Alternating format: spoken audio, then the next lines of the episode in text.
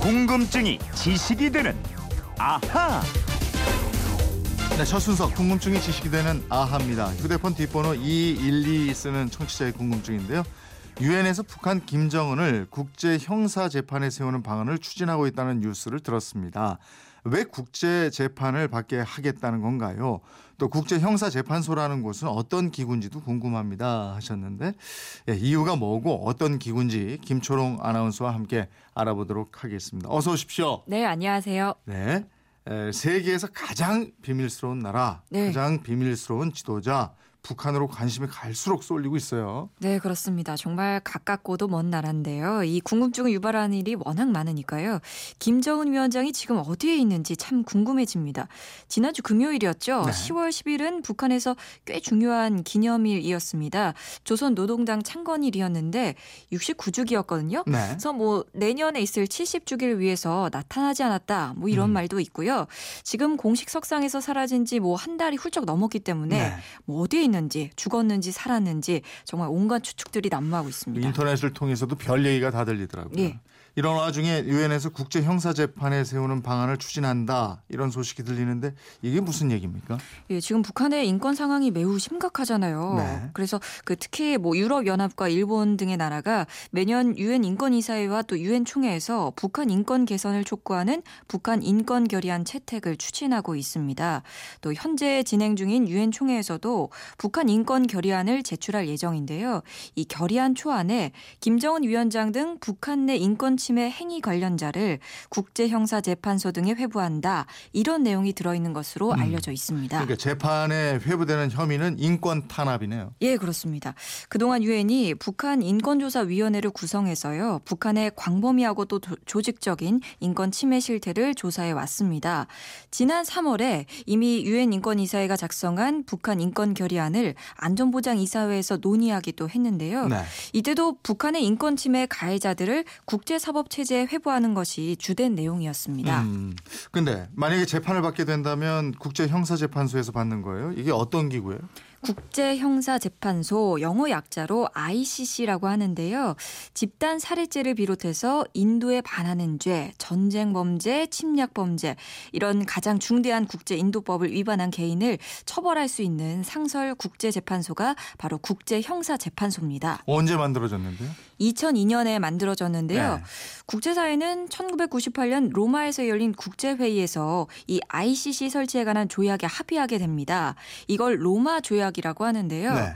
준비 과정을 거쳐서 2002년에 66개국이 이 조약을 비준하면서 국제 형사 재판소가 창설이 됐습니다. 네. 현재는 121개국이 비준했고요. 본부는 네덜란드 헤이그에 있는데 음. 이 소장을 우리나라의 소장을 우리나라의 송상현 전 서울대 법대 교수가 맡고 있습니다. 아, 그러면 북한도 이 조약에 가입돼 있어요? 아닙니다. 가입하지 않았고요. 이 재판소에는 심지어 그 미국, 중국, 러시아 같은 나라도 아직 멤버로 가입하지 않았는데요. 이 재판소는 재판소의 권한을 인정하는 국가의 국민이나 또 가입국에서 범죄를 범죄를 저지른 개인만이 기소할 수가 있습니다. 네. 하지만 유엔 결의가 있으면 이 국제 형사 재판소에 소속된 검사가 수사를 시작할 수는 있다고 합니다. 아, 미국이 안 들어 있어요?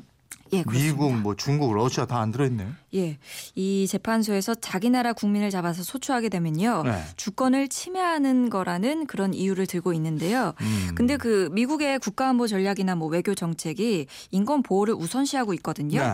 또 그러면서도 로마 조약에 가입하지 않은 거는 또 어찌 보면 모순적인 태도라고 볼 수 있겠죠. 그러게 말이에요. 예. 미국, 중국, 러시아 뭐 이런 나라들이 가입하지 않았다. 그러면 이 기구가 실효성이 있을까? 뭐 이런 생각이 드는데 실제로 재판을 받은 사례가 있어요? 네, 있습니다. 지금까지 국제형사재판소 28명을 기소했는데요. 이 중 2명은 사망하고 또 4명은 기소가 취소돼서 모두 22명에 대한 법적 절차가 진행 중입니다.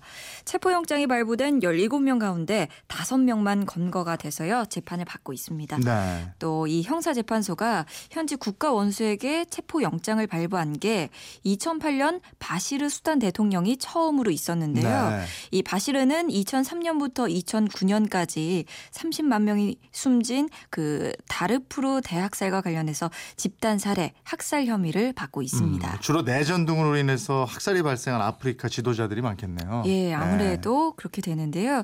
그 찰스 테일러 전 라이베리아 대통령이라든가 또 콩고 내전 당시에 반군 지도자였던 토마스 루안가, 또 캄보디아 쿠메르 루즈 사건의 주범이었던 이런 분들, 이런 반인도 범죄자들이 체포돼서 형을 선 고받았거나 재판 중입니다.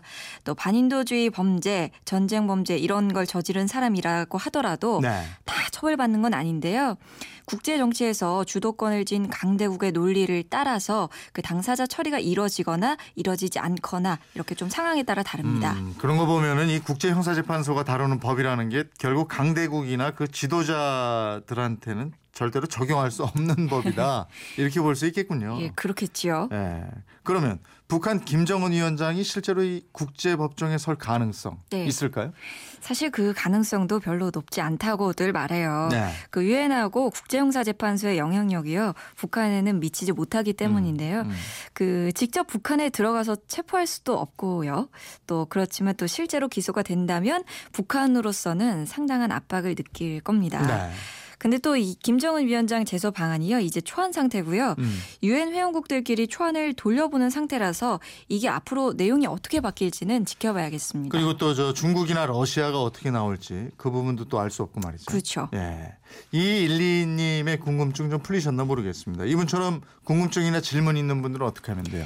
네, 그건 이렇습니다. 인터넷 게시판이나요. 또 이용료가 없는 공짜예요. MBC 미니도 있고요. 휴대폰 문자 샵 8001로 보내주시면 됩니다. 문자는 짧은 건 50원, 긴 건 100원의 이용료가 있습니다. 여러분의 궁금증, 호기심 저희에게 꼭 보내주세요. 아까 요거 시작하면서 삐라 얘기했었잖아요. 예. 김초롱 아나운서는 삐라를 줍거나 본 적 있어요?